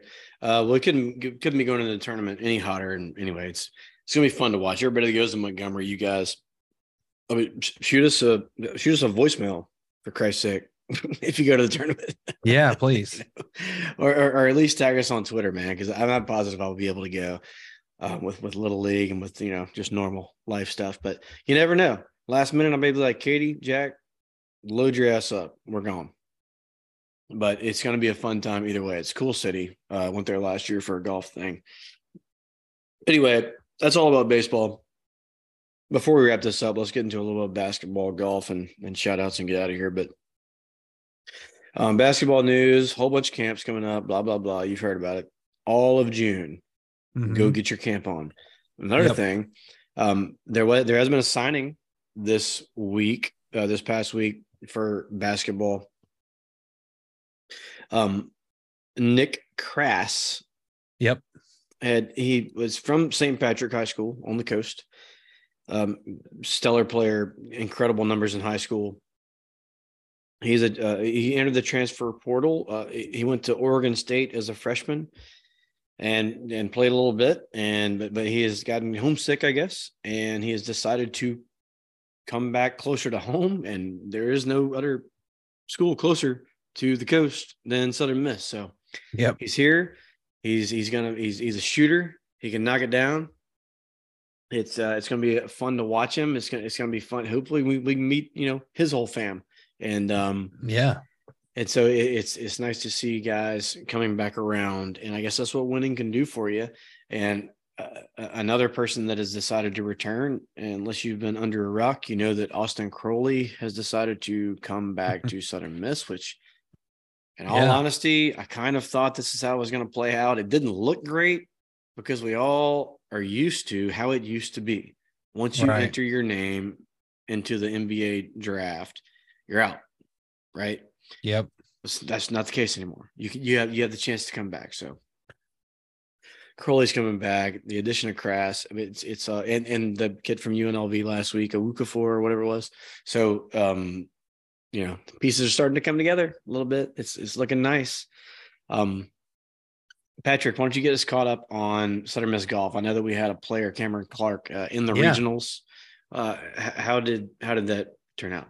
Yeah, so he played at the Auburn Regional, uh, and uh, again, I think we touched on it last week about uh, the crazy uh, hard conditions. So uh, long, seventy five hundred plus yards, par seventy two. So he came out and fired a seventy seven in round one, and was sitting in fiftieth place. Um, and so round two, uh, looks like he ended up he ended sh- shooting another 77. Um, I heard the from I guess Coach Eddie we heard out in uh in the roost uh, said, man, it was just super hard and fast conditions, and front pin locations were nearly impossible to get the ball close uh, Right. with firm. You got to come in like from the atmosphere directly Right. down, right? Right.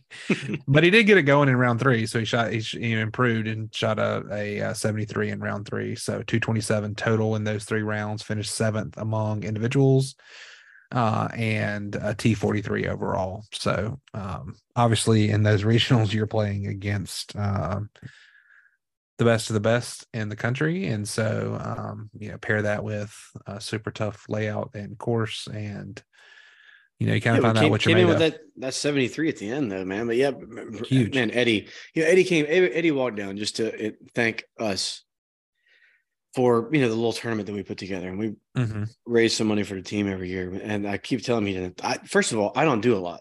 It's it just seems like I do. Chad does all of that, Mhm. but but he's very appreciative. Appreciate Eddie coming taking the time to come out there and talk to us. And he, he had nothing but great things to say about Cameron. He, he mentioned that he's already already uh, kind of lined up a job to be a school teacher, and he's passionate about that. And and uh, I'm gonna imagine he's gonna line up a coaching job too, right? I guess Hopefully they you have a want, golf mean, you know, team. like or you Uh, know, just golf coach. Heck, who knows, man? But he's he's he's got his you know shit together, right? Yeah. Unlike me, It- I was like 30 years old, going, "What the hell?" I don't know. I have no idea. But anyway, um, th- he's a good dude. Uh, Eddie's proud of him, and I, we were proud of him for for representing Southern Miss uh, well in that tournament, especially not giving up and, and coming coming back after the two seventy sevens and going seventy three right there at the end. So hmm very good. What you got foodie talk wise, man?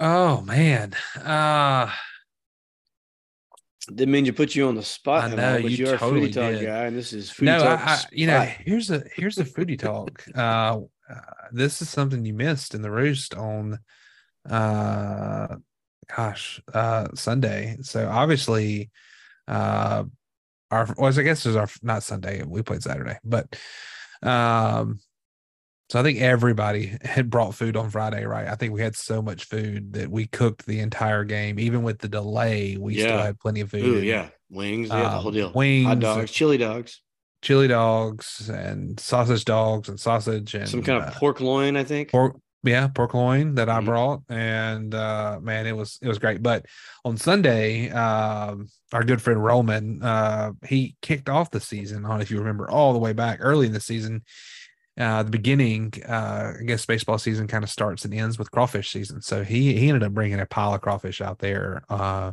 on saturday which makes me extremely happy so i think we picked out like multiple times uh and then like I again I mentioned earlier, we stayed out there really late. I think we we ended up knocking out the box. Um, so that was awesome. And our good friend uh, Charlie Wallace and, and his wife Sarah Catherine, who who he kind of named uh, Roost Mom because like she always has like everything a band aid or or whatever we need. Like, hey, I don't really know. Uh, something happened. Like, hey, Sarah Catherine, do you have this? Yes, I got it. So So here's Um, the deal with with that. People come up to me like, "Hey," I'm like, "Hey, man, do you want a beer?" Like anybody that stops out there, a, Yeah. a, a parent of a of a player or mhm. um, a opposing fan or whatever. Hey, man, you want a beer? And people always say, "I don't know, man. Do you have a water?" I'm like, "Oh." Uh, hey, Sarah Catherine, you got water? yeah, exactly. you got kids drinks and water something besides uh alcohol? Yes i got it. And she cooked this whole thing of like philly cheesesteak like onions Mm, peppers mushrooms and had it all ready. And then she brought like a skillet out there and had the buns buttered the buns toasted them and we had philly cheesesteak sandwiches and it was oh awesome. my, so shout out uh sarah catherine for that and yeah, she's the best. for crushing it in our foodie talk. Awesome deal. So, tweet of the week. This week, I this you know I scoured the internet and, and- I tried every week to find, or Patrick and I try to find like what, what we think is the best tweet of the week, and it doesn't have to mm-hmm. be mentioned to towards to the top talk at all. It's just got to be a Southern Miss tweet, you know. Yeah. But other than that, uh, we don't really have to have a whole lot to do with it. So tweet of the week this week, and I came up with two. There's a bunch of them out there. We whittled it down, and and, I hope you guys saw these two tweets in particular. But So what I decided to do is give uh, they an honorable mention tweet and then the tweet of the week. So first we'll go with the tweet of the week. It was from Southern Miss at Southern Miss Baseball, which whoever's running that account, I think this is the second time that we've mentioned them. But during during the uh the the two grand slam day, the Danny's Grannies, right? Yeah. Uh huh. They say reports indicate Danny Lynch now owns a large amount of property in Lafayette Parish, working with sources to confirm. it's just a, it's just outstanding. Yeah, I, I read that out to Lisa, and she just kind of looked at me funny, and I said, "Because he owns them," and she's like, "Oh Yes. my gosh, how great is that?" So it, It was, was. gosh, It whoever was- runs it that was great. account, man. Now, now, before that one came out, Mhm. I had penciled this one in as the one that we were probably going to use. I was going to run it by you, but it, it comes from our good buddy Glenn Dyer. Yeah. at Dyer 24 uh, 2467. He works over at um, the 24 7 site, the Mhm. Golden Eagle Pride 24 7 site. One of the best in the business of, of reporting and, and scooping and uh, giving insight to any athletics that's going on at Southern Miss. But he tweeted out after the Thursday game that he, okay, so it reads Tanner Hall could have left USM for the money and perceived greener pastures, but he stayed. He's loyal, and his loyalty was rewarded last night. Now he's a Southern Miss legend, and that's for life. So he's referring to the standing O, and just that can't. Well, you can't put a price tag on that, right? Which some people have put price tags on that Yep. and this is that's the reason man so there's and there's even buddies of mine that um that that, that you know i don't want to mention his name but there's one buddy of mine who was one of the best players we ever signed and one of the best hitters that ever come through here. He left his senior year and um and not that he's like shunned when he comes back by any means right? There's just something missing. It went from like if he would have stayed a senior year and like maybe had the hits lead and anyway like taking us to a different level like hey man there's that guy. Man he's one of the best ever you know? And now it's just like oh hey what's up?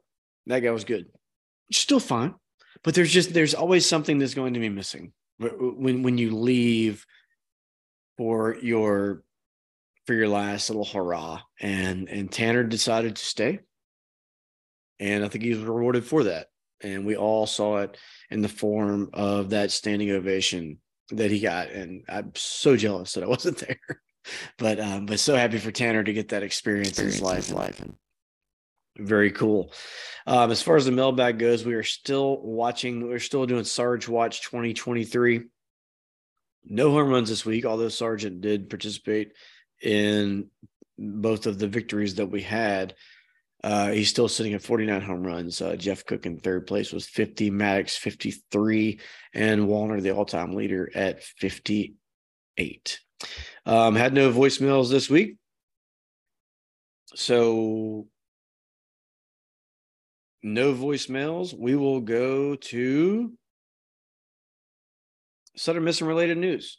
Yeah. Sorry, had to look that up on my phone because I didn't type it in. So we already mentioned that Nick Crass is transferred Oregon State to Southern Miss. He is a 6'4", 190 pound guard. Played in 26 of Oregon State's 32 games as a freshman. So it's not like he's coming because he didn't get any playing time, right? This dude can ball. He's coming to Southern Miss, kick ass. AC is coming back. This is kind of a bummer for me, the next one, because we reported on it the entire season. hmm I really hate that I kind of led into it like I did, but it's the same deal here. So Morgan Leinstock has decided to enter the transfer portal for last season. In no way am I like just gonna like stomp all over leaving for. I have no idea what's going on there. Um, well, I wish her well wherever she ends up. She Yeah, I think I think it's more a uh she graduated here and is pursuing a degree path that we don't offer, I think, from what I've heard. So uh cheers Wait, to you're her. still look. You're gonna get a lot of that right now, especially with that COVID year, right? Yep. Yep. People are done. They're like, "What am I doing?" And, and especially with softball, it's not like there's a professional softball place she can go play. right. So I get it. Um, wish her all the luck in the world. Wish she's Yeah. gonna be here next year, but completely get it. Totally understand.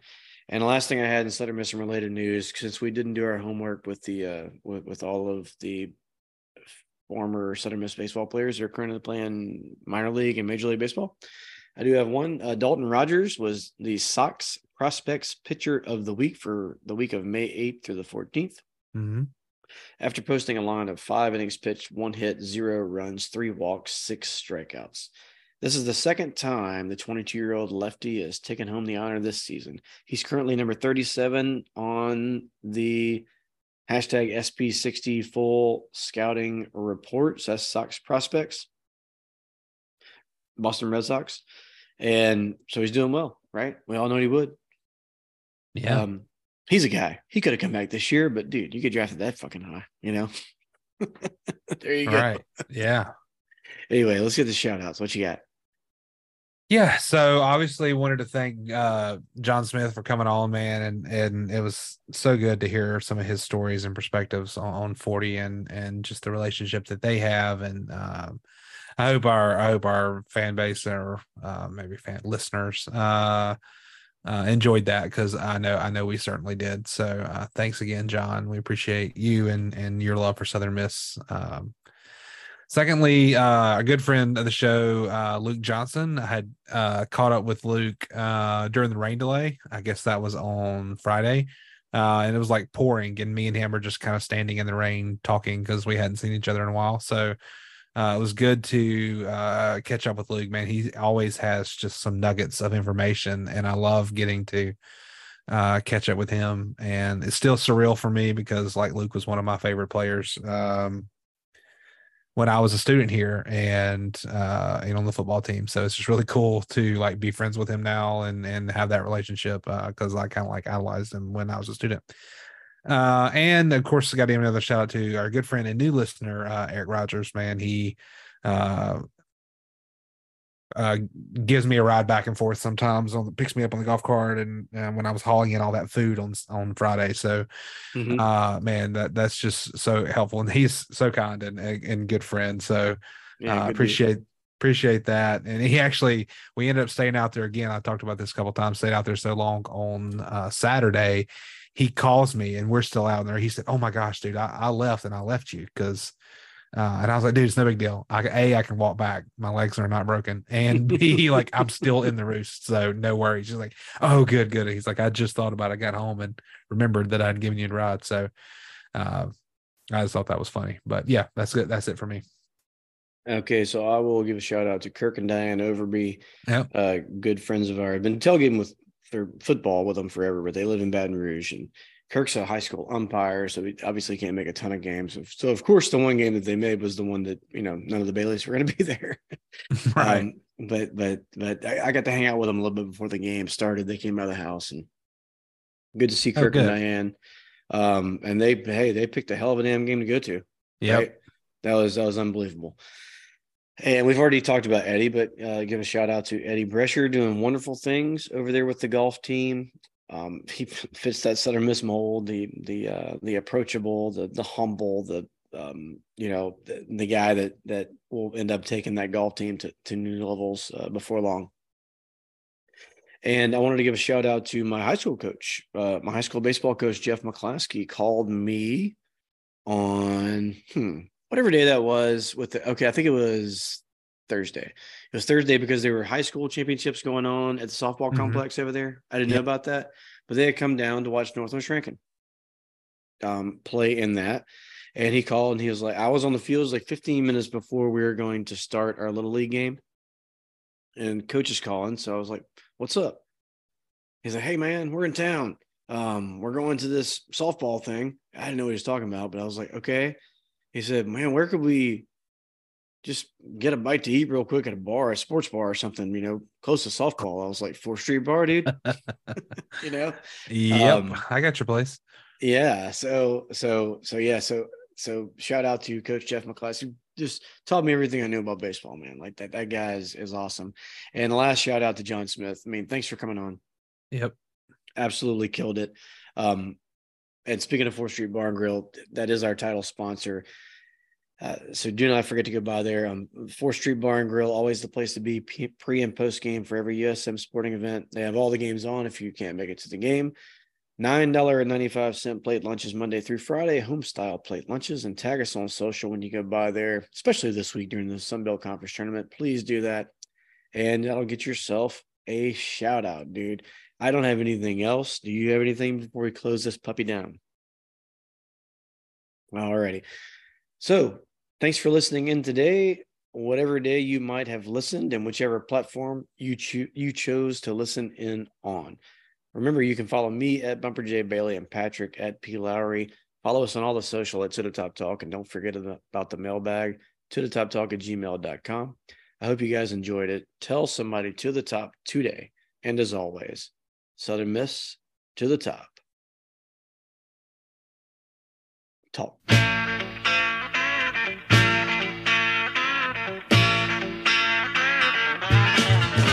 I could play for Alabama, USC, or Notre Dame. You have lots of things to offer, but Southern Mississippi put you all shame. I was born here in Hattiesburg, never ventured far away. When it comes to playing football, here in Eagle Heaven is where I'm gonna stay. I could play for North Carolina, Ohio State, or LSU. You play a good game of football, Southern Mississippi is a whole lot better than you.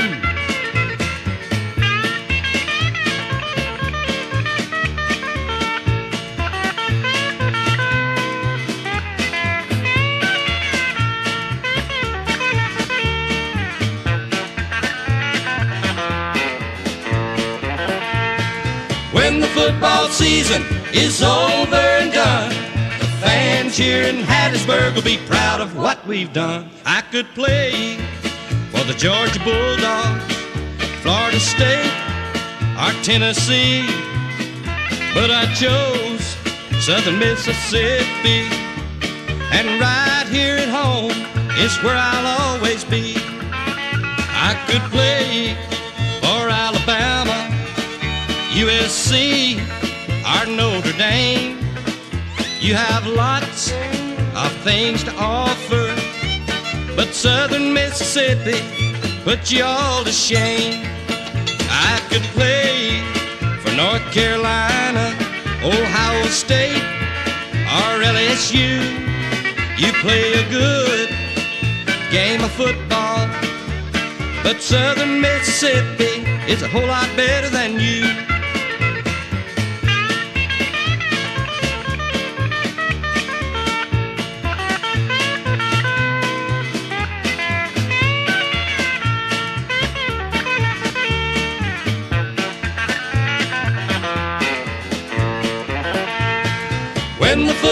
Season is over and done, all your teams with famous names will see we're number one.